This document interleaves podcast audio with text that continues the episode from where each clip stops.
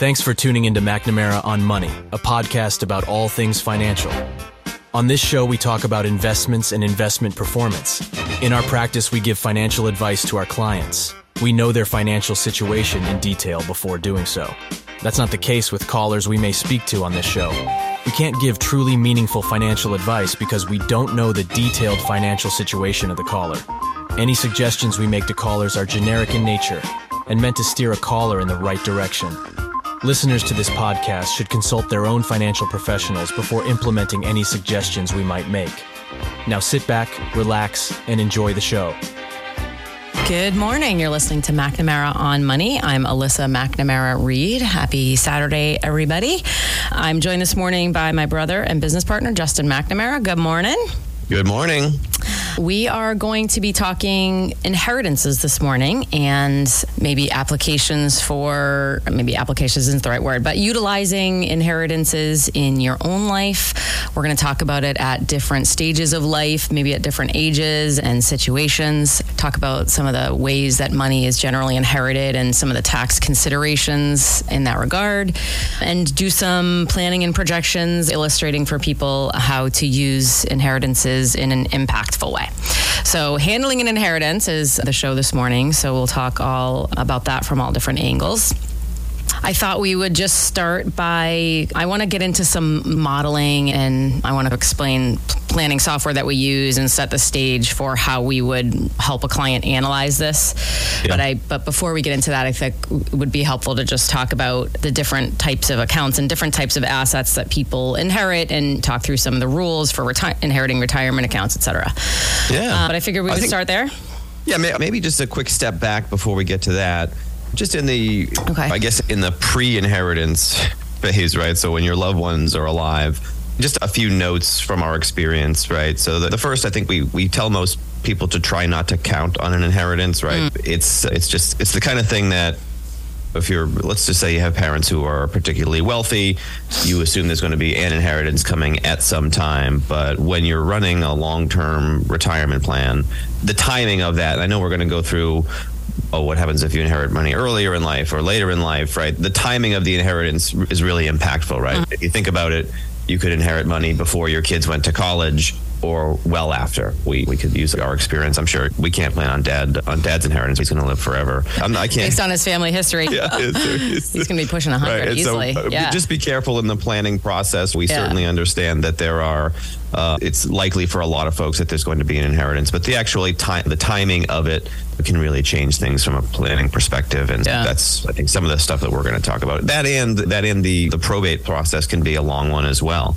Yeah, just you know, prepare yourself in advance for oh this may not it may not it may be a long time if it ever happens and obviously with the cost of long-term care now you can get substantially different numbers than maybe yeah. what you were expecting and then even after a loved one passes away, you're talking about a, fairly long time in between when you know money actually shows up. So there's, which I guess is in that case maybe good because it gives you some time to plan and think about what's the best way to deploy those assets. Yeah, I think a lot of people when we do talk about potential for inheritances, a lot of people will sort of caveat that this is this might be coming my way, but I, I don't want to plan on it, and so I think people know that. But I would say the I, I, think people say that, but I'm not sure if they really know it, other than if yeah. there is a situation where they're dementia or Alzheimer's or something like that, and then they're more aware that assets could be spent on quickly uh, towards the end of their parent's life. But I, yeah, potential need for long term care of your from for your parents is can be very expensive and can really change the amount of assets that are inherited. I could also tell stories about last minute marriages toward the end of someone's sure. parents' life, and then that changes where assets go uh, upon the parent's death. And so, yeah, think, things change. Sometimes things happen that are unexpected, and usually, if I'm modeling some sort of an inheritance in someone's life, we want to just like really lowball it and be really conservative. Yeah. So if you think you're going to inherit a million in five years, let's call it 400,000 and just really be, be pretty conservative about it because you do want to be the flip side of that is you do want to be realistic. Let's say that you do stand to inherit a million or a couple million dollars and that can be a life changing financially event. And do you want to how do you proceed with your life if you think that is a reality, right? Some of the decisions that you make might be different than if you weren't expecting that. So, can you afford to do X, Y, Z that you couldn't otherwise? And so maybe you are making choices anticipating some type of inheritance, especially if you think it's very sizable.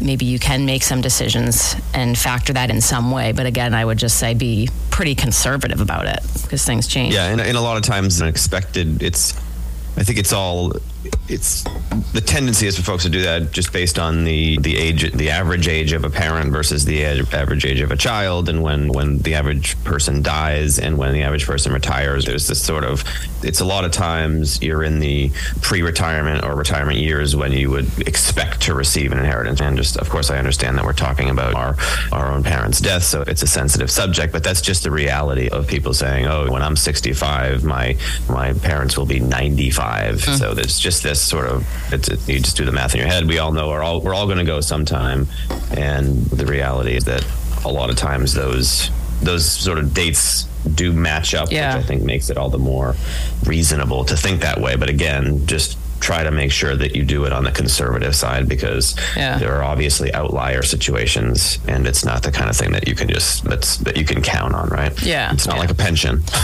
right so i thought we could anything else or do you or can we get into the like the different types of assets yeah, no. or w- no, sort of ways in which money is generally inherited. Um, sure. yeah, so really, so at the highest level, people would inherit either retirement assets or non-retirement assets. You can break it down that simply. Yeah. And we can talk about uh, retire inheriting retirement accounts and the rules. And I do want to get into that in a minute. But I was just type kind of think of like the ways in which people inherit. So it's either like a retirement account yep. or some sort of a non-retirement account might there might be like stocks or mutual funds or just securities that come into your name in an account in your name out of someone's estate obviously cash whether it's bank cash or whether there were securities or something that were liquidated and cash is being dispersed to you real estate which can then be turned in, liquidated and turned into cash and then i was thinking like trust disbursements of course that's overlapping right like a trust disbursement could just come to you as cash or it could come to you as securities or or what have you. But I couldn't really think of any other sort of like ways that people or things that people would inherit other than actual things, a vehicle or furniture and stuff like that. But yep. can you think of anything else? No. Okay. That's a good list. So I did want to get into the retirement, the reti- inherited IRA, beneficiary IRA rules. Those did change a few years ago.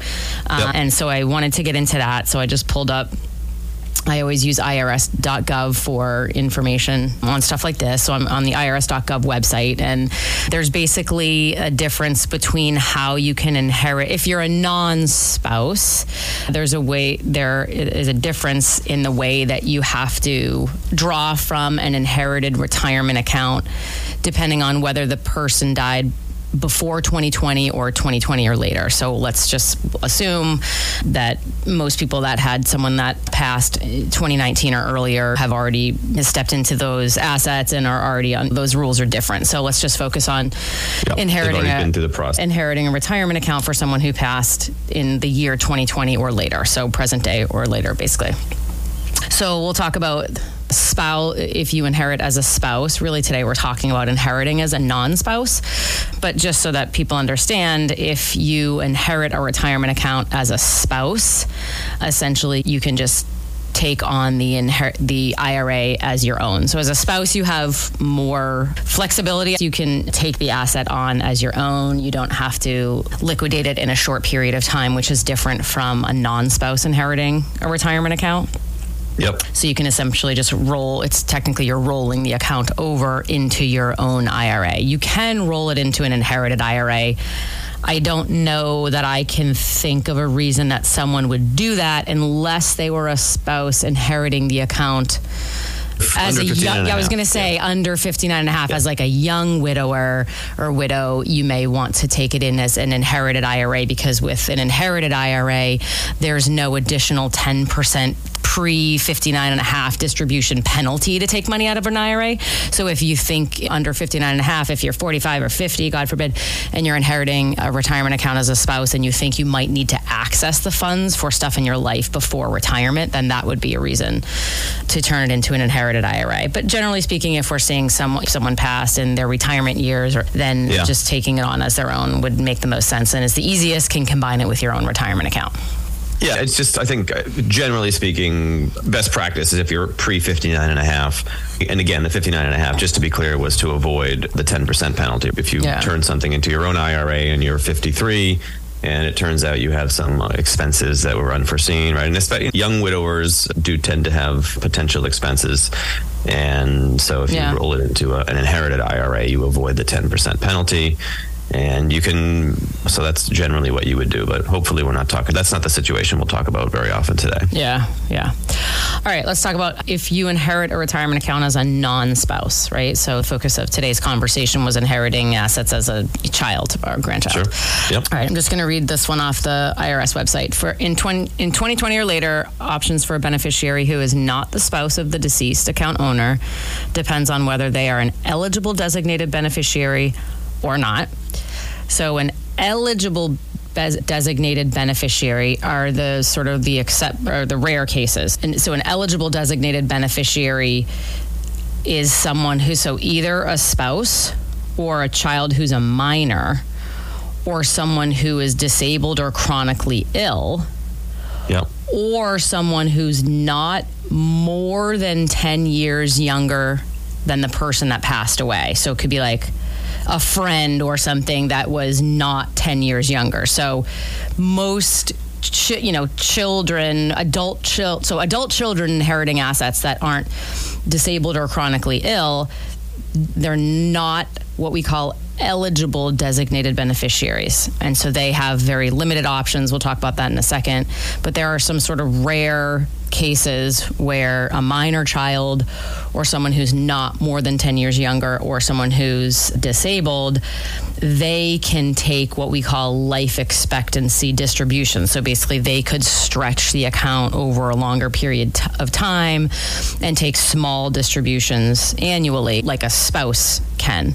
But those are more rare and so most again, adult children inheriting assets from their parents, retirement assets from their parents, are not what we call eligible designated beneficiaries. They're the other, or, or they're just called designated beneficiaries, but they have to follow what is now the 10 year rule. So they have to empty the entire account balance by the end of the 10th year following the year of the account owner's death.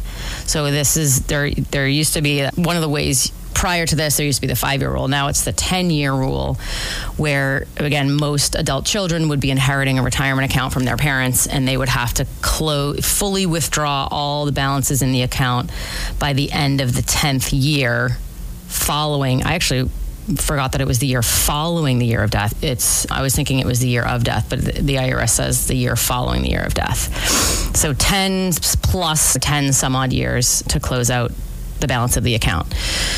All right, anything else on inherited IRAs. So that's how most so most people inheriting money now from their parents in a retirement account would want to come up with some sort of a plan to draw down the account within 10 years. And they might, yeah. would want to be aware of what is my tax bracket now? Am I a high income earner now? Am I in a high tax bracket now? Will I be in a lower tax bracket five years from now, for example, if I retire?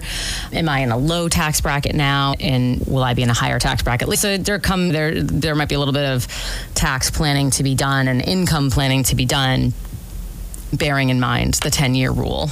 Yeah, I think this is. We should probably talk just a bit about this, right? Depending on the size of the inheritance, right? You can have very little tax issue, mm. or you could have a, a massive tax issue that would, would require a lot of planning, right? If you inherit thirty thousand dollars from a parent, most of the tax brackets are that's it's going to be harder to jump yourself up a tax bracket yeah. if you only have to take out thirty thousand dollars in the next ten years. You might be able to just take it all out in in in one year, and there's no real tax difference between that and splitting it up over time. Whereas if it's a if it's a substantial asset, there's there you you could theoretically inherit a million dollar IRA and have 10 years to take it out. And yeah. even if divide without any growth, you could just assume, oh, I'm going to take out $100,000 a year. That's a big tax impact. And because oftentimes people, again, inheritance just fairly frequently will come around the time of retirement. So I feel yeah. like fairly often I'll have a discussion. Oh,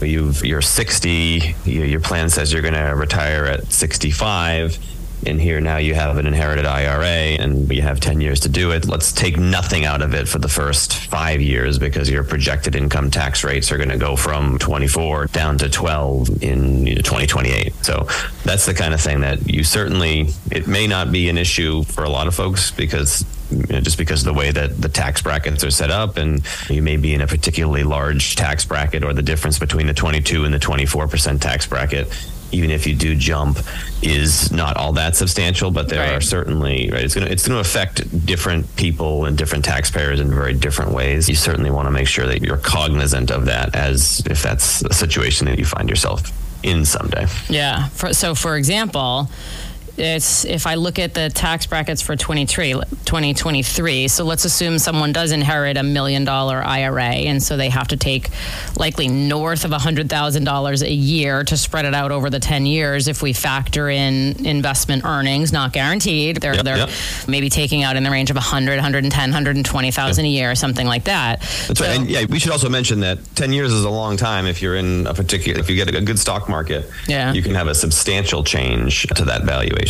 So, like the if so, one of the bigger jumps in the tax. So, we, in in our tax bracket, in our tax code right now, we have what is seven seven tax brackets 10, 12, 22. That's a big jump from 12 to 22.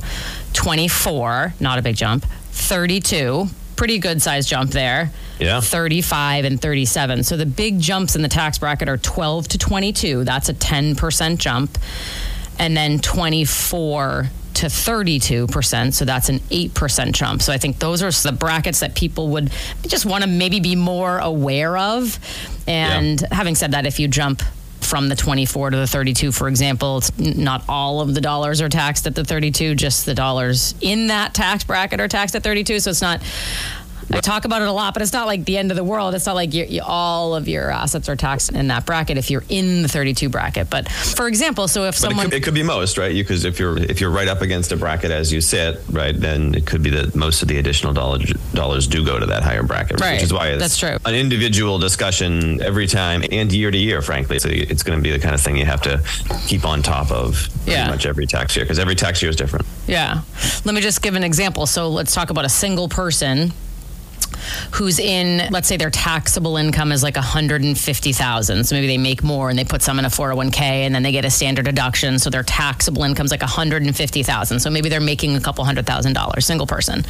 Yep. That person with taxable income in 2023, single tax filer of taxable income 150,000 is in the 24% tax bracket. That bracket goes from about 95,000 to 182,000.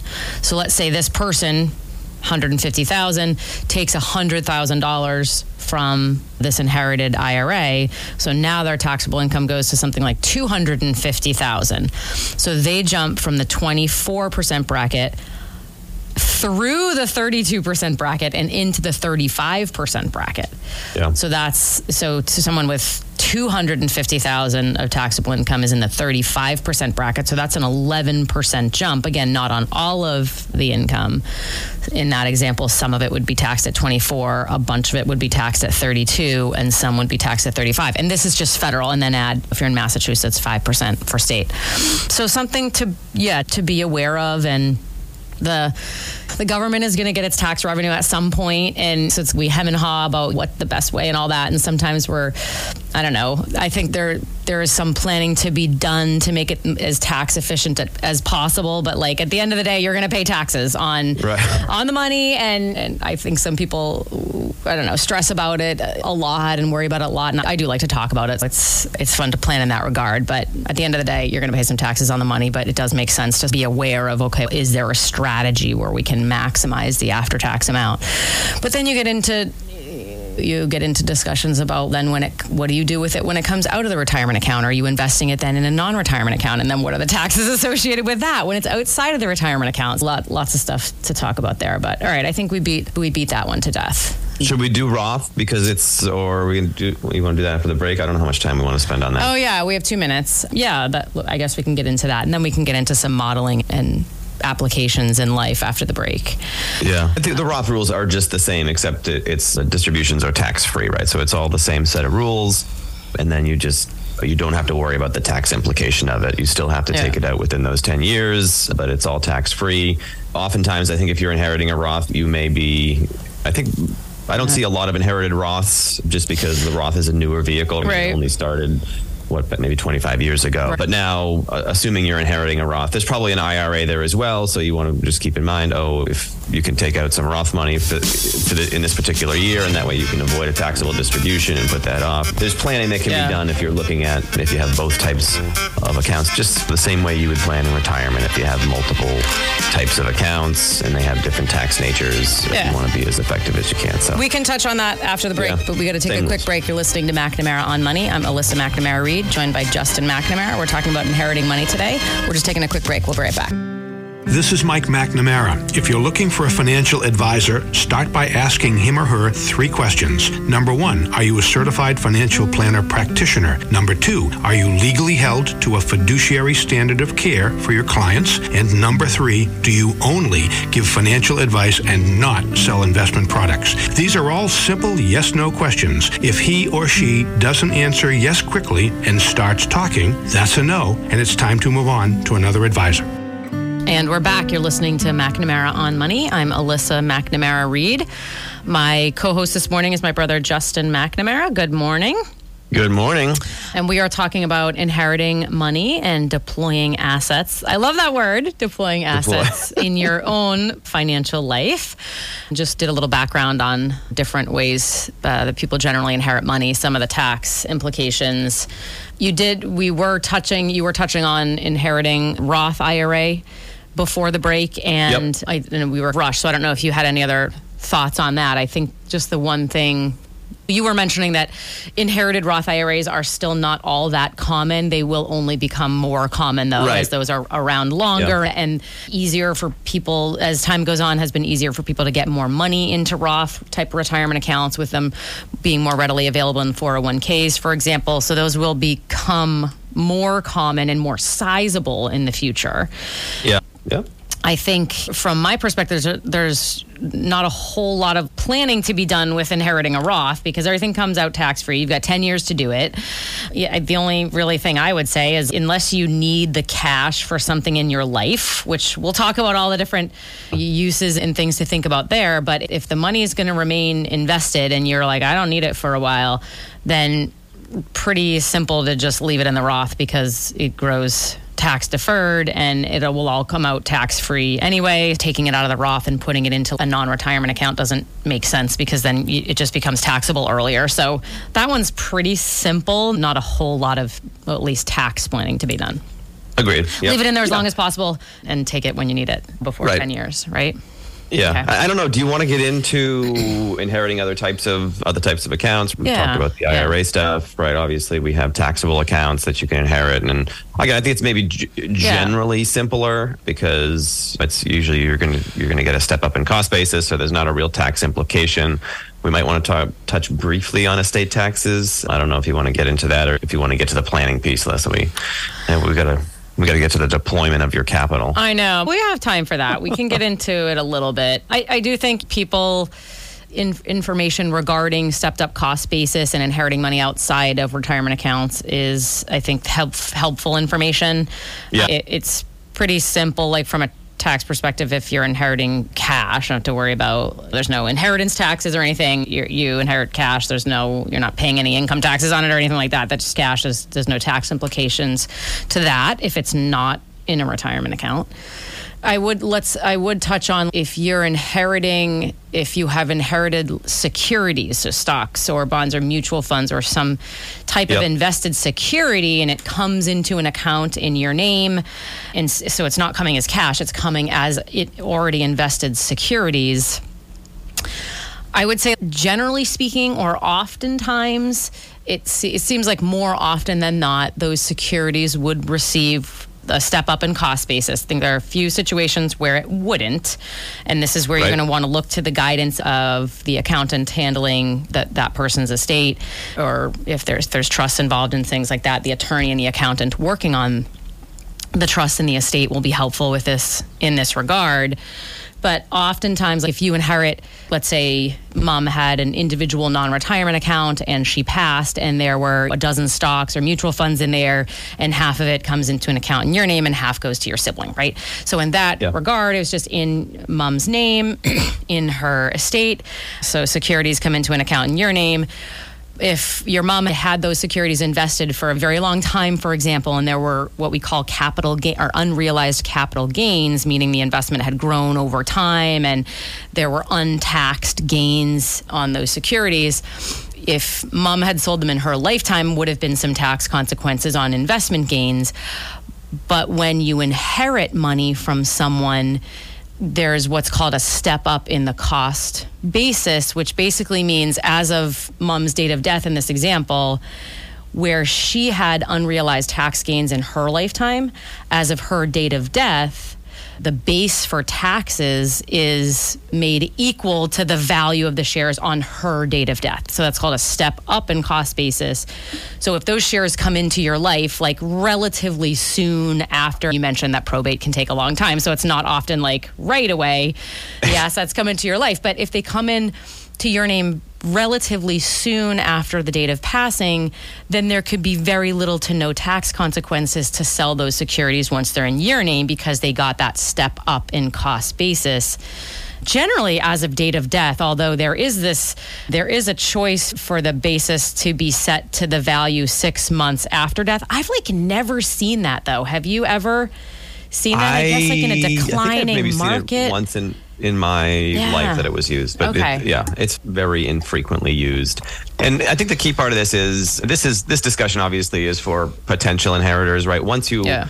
once you go through the process, right, all of this stuff has already been decided, right? So when money yeah. starts showing up, generally speaking, or at least I'd say hopefully, right, if you're receiving an inheritance all of this stuff has already been ironed out, right? You right. should know what your cost basis rules are, right? If it, if it was if it came from a, a trust, right? The attorney might say, well, this was this was an it was an irrevocable trust, so your cost basis will be set as a as your parent cost basis was, and here's right. your tax consequence on the sale, or got, it received a step up in, in basis, so you really don't have much in the way of of tax consequence to liquidate the assets. There's we can i don't know if we want to talk about estate taxes right but this is all after the fact but there are potential taxes. I think we yeah. get the tax question about from a potential inheritor or an inheritor all the time and the reality is that's all taken care of first and then you're just getting all right well, here's the account this is how much it was. There's there was some estate taxes payable but those are paid by the estate and then the distribution comes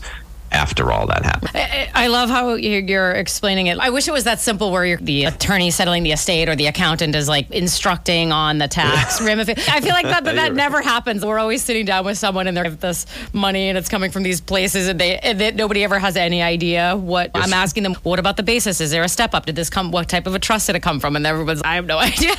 but yeah. I think what happens is like the estate planning attorney or in the accountant like closing out the estate or doing like the fin- the trust returns and things like that they're cooperating with one person in the family and yep. then that person in the family is, is supposed to be communicating with the rest of the family but that point sort of point person in the family, they might have the best intention. They might just be busy. And it, it is a lot of work and stuff like that, settling an, an, estate and dispersing inheritances.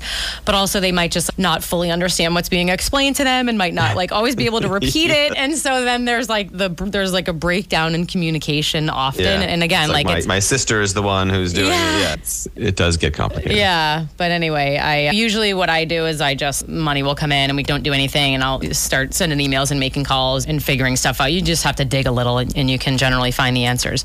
But that is a good point that not if assets are coming to you or invested securities are coming into your name And if they're coming out of a trust that your mom or dad had, yep. it's important to know, it is important to ask those questions. What kind of a trust was it? Was it an irrevocable trust? Was it in their estate or was it out of their estate? Because that would determine whether or not the securities that come into your name do get that step up in cost basis. Sometimes people inherit assets from a, a, type of trust that was not in the parent's estate. People for like nursing home planning, for example, would do like an irrevocable trust, get it out of their estate. And then when you inherit assets, whether it's a home or assets from an irrevocable trust after mom or dad pass, generally speaking, I've actually seen it a couple different ways, but it seems like generally speaking, there's not that step up in cost basis. So you could be inheriting securities that have tax gains or potentially sizable tax gains, and you might not get that forgiveness of the gain as of date of death because it was inside of a trust. It may have been in, if it was inside of a trust that was outside of their estate. But that's just where you, I've actually had worked with attorneys and accountants over the years and had like different information in this regard. There's different types types of these trusts. And so some receive a step up and some don't. And so always just best to ask the professionals involved before before liquidating just to make sure you understand possible tax consequences. Yes, absolutely. Um, yeah. Even yeah, we're we probably i'm sure we've read more trusts than the average person but even when i see a trust i say you really need to talk to the attorney about this. It's yeah. very specialized. There are so many different kinds of trusts. The tax consequences vary from trust to trust. And yeah, yeah and generally speaking those trusts can be 100 pages long. So even finding where the right language would be to figure out what the tax consequence would be on those assets yeah. Uh, is quite an endeavor absolutely default to the hopefully the hopefully the attorney who drew up the trust is around and, and helping you through that process. Yeah. I had I was always under the impression, again, I'm not an attorney, I'm not a CPA. I was always under the impression, though, that if the if assets are coming out of a trust, if the trust was not in the parent's estate for the estate tax calculation, then yep. there was no step up in cost basis when the assets are received by the family. If the trust was in the estate and part of the estate tax calculation, so then potentially ta- estate tax is being paid and those assets included on it, then the inherited assets would be eligible for the step up in cost basis. That's that was my general understanding. Yep. I did have one situation where an attorney had assured me that nope, this trust was outside of the estate, but there was some sort of language written in where it was eligible for a step up in basis. But uh, I was just going with what was instructed there. But so always best to check on that. All right. Anything else on that, or do you want to get into? Do you want to get into some modeling and some deployment of assets. Yeah, no, I think that's right. I think we just want, yeah, I, maybe just a quick before we get there for folks who are would be leaving assets to kids. Just do some simplify. I think maybe the maybe take some time to organize your financial life. I just I know it's not really on topic here, but we deal with enough. Deal with. I always say deal with. We have to clean up people's finances after an inheritance fairly frequently, and it can be a process because even getting your own financial affairs in order can be hard enough when you are the representative of an estate trying to do the same thing, the level of complexity is just multiplied, right? So if you're dealing with, if it's five different types, if it's five accounts, but it's all the same type of account, but it's in five different places. Maybe that's the kind of thing you want to simplify for your heirs. Just, I just thought I'd throw that one in there. But yeah, I would just, I guess, say one other thing. Again, I'm not an attorney, but I, you always hear attorneys say that they're once an estate plan is drafted, written, implemented, it should be reviewed periodically. Like there are some attorneys that will offer a once a year check in or every three yeah. years check in, stuff like that. I, I from what I understand, by the time it gets to like seven to 10 years, that absolutely, your estate plan absolutely should be not necessarily redone, but at least reviewed by a professional.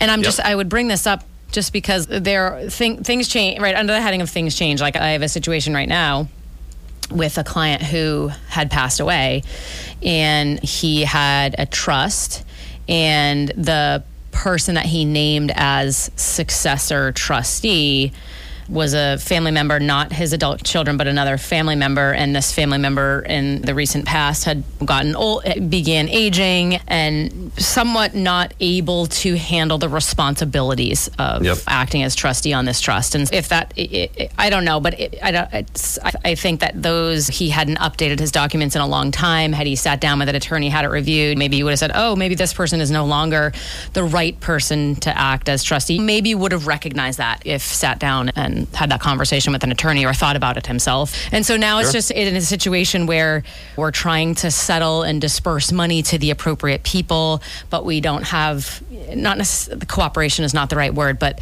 this person doesn't really have the ability to be of any assistance. And it's very, and it's just, it's frustrating for the family. And things are just taking a lot longer than they really need to be. And I don't know, just a reminder to just think about that stuff once in a while and maybe have it updated and just make sure that the right people are and people that you trust and all that stuff are named and maybe that Absolutely. changes over time. It's much more common than you would think for someone to read for someone to read a trust even 10 years later and say, man, I put that person in charge. Yeah. That, that, was a bad idea for whatever reason. It's, they could be just a general separation. Relationships change over time. Yeah. And so you do want to keep that reviewed, even if it's just, oh, who's in charge and how capable are they and how willing are they and, yeah. and how trustworthy are they to execute my wishes. Yeah. That's yeah. Good, good advice. Yeah, and I could, yeah, I guess I could tell stories all day long, but then have another one where, yeah. Anyway, yeah. just make sure you're naming just remember who you've named to handle things for the benefit of your heirs and again that they're trustworthy and and capable not this in this particular case this person is, seems perfectly trustworthy just somewhat incapable of helping and understanding and doing what needs to be done and then I can yeah. think of another situation where I'm not making judgments about who's trustworthy or not but I know that it's like a very contentious in the family and there's a lot of accusations and the some of the documents were like conflicting and it's just yeah it's it just can get messy. But um, anyway, all right, we wanted to get into.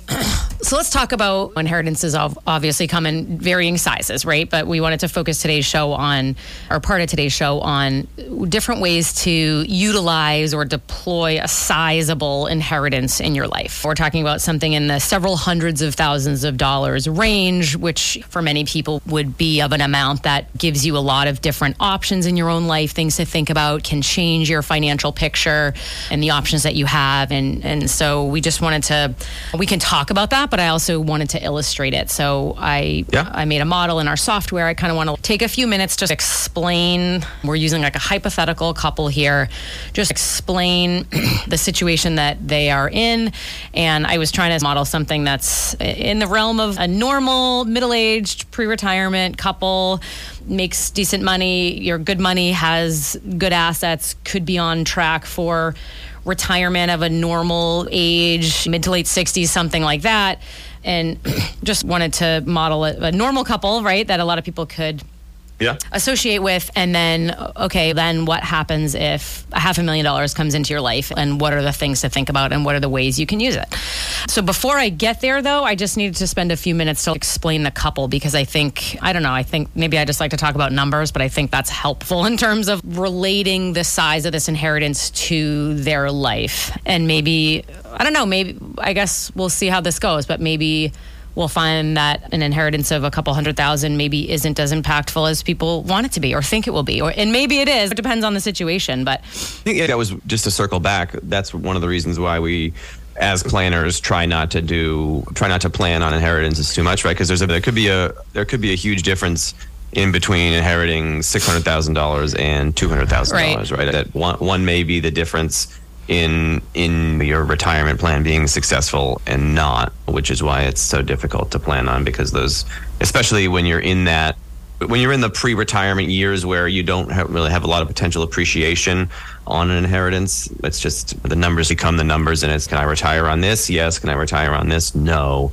And that's why that's why you don't want to make any. You don't want to retire saying, "Oh, I'll have an inheritance someday," and that's going to bail me out. That's, that's yeah. a, generally a not a great recommendation. Yeah. So I think my in, intention for this show or this part of the show is twofold. So number one, for people that are or potentially stand to inherit sizable assets, things to think about, right, and opportunities yep. that might open up, but also yep. for people as they think about their own assets and their own, I don't know, bequesting wishes and ability to care for their adult children after they pass. And yep. I don't know, it might think things for them to know and how impactful certain amounts or assets can be when they pass it to their family if they are able to pass it to their family. A couple different ways to look at that. But so the one of the things before we jump into the plan, okay. I, I would say that I know that parents and kids don't often communicate about money maybe as much as they should. Hopefully that's mm. I know that for previous generations I think it was more taboo to talk about money with kids. Hopefully that's I think that's changing somewhat, but I think there's still some reticence to discuss finances. But if yeah. you can have those conversations and communicate, I think it's generally speaking always going to be a better situation. I think you know, there are some emotional issues around inheriting money, yeah. which we should we can should stop and honor that. There's you may oh, think oh, yeah, yeah. With, without communication from a parent, you may a child may say, "I think I think mom or dad would want me to do this with the money." Mm. And generally speaking, I, in my opinion, probably most parents would just want you to do whatever the most whatever makes your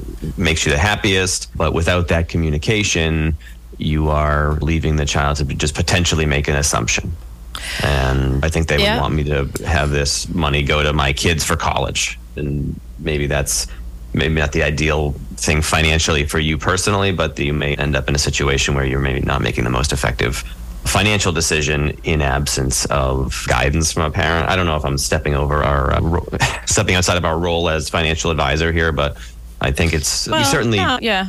yeah we see clients who kind of deal with the emotional ramifications of assets following a death. And I think just more communication is better. I agree. And I don't think you're overstepping because. I can't I can't tell you the number of times someone has said to me when we're reviewing beneficiaries, I'm just going to leave the assets to this person and they'll either in quote do the right thing with it or quote they'll they'll yeah. disperse it equally amongst their siblings. And it's like, whoa! First of all, if you have three kids, for example, and you want them all to get the assets, don't just name one of them and assume they're going to divide it up equally, tax complications, uh, all that. But um, be very clear with your wishes on paper as well, with legal documents and beneficiary designations and stuff like that. But no, I think communication, I've thought about this a lot. I do think communication is good, especially as someone ages and, and, and it looks like assets will pass and good for the family to understand their wishes.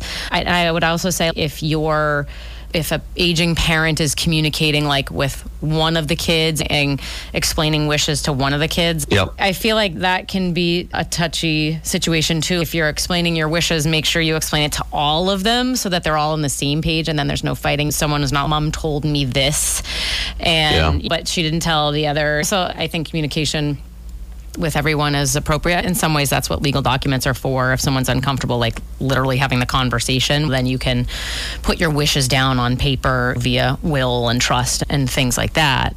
Sometimes I wonder if where does it set, I think where does it stem from in terms of people that don't want to communicate about money. I sometimes I wonder if aging parents or parents in general don't want to maybe they don't want to I don't know is spoil the right word like maybe they they don't want what's the right word they don't they want their kids to be financially independent on their own without yeah. without assuming they're going to inherit assets and if they do that's that's great but I, sometimes i wonder if that's part of it if mom is worth $3 million maybe she doesn't want to tell the adult kids that she is because she wants them to be okay financially on their own or something. I don't know. I yeah, money's an emotional subject yeah. anyway, and certainly with certainly with kids. And I think I would just add you want to do this probably as early as you feel comfortable, right? Because this just gets more and more difficult as you age, right? And with kind of with the uncertainty surrounding health outcomes, you could be in a situation where you know all of a sudden it's too late and you're unable to have those discussions because yeah. you just because of your health situation. So earlier planning is better because it end of life stuff just can be very complicated and drawn out. Frankly, it, it can take a long time and there can be limited opportunities at that point to have those discussions. Yeah. All right, we only have two minutes before we have to take a break, and I guess so. I guess we'll get into our modeling after the break.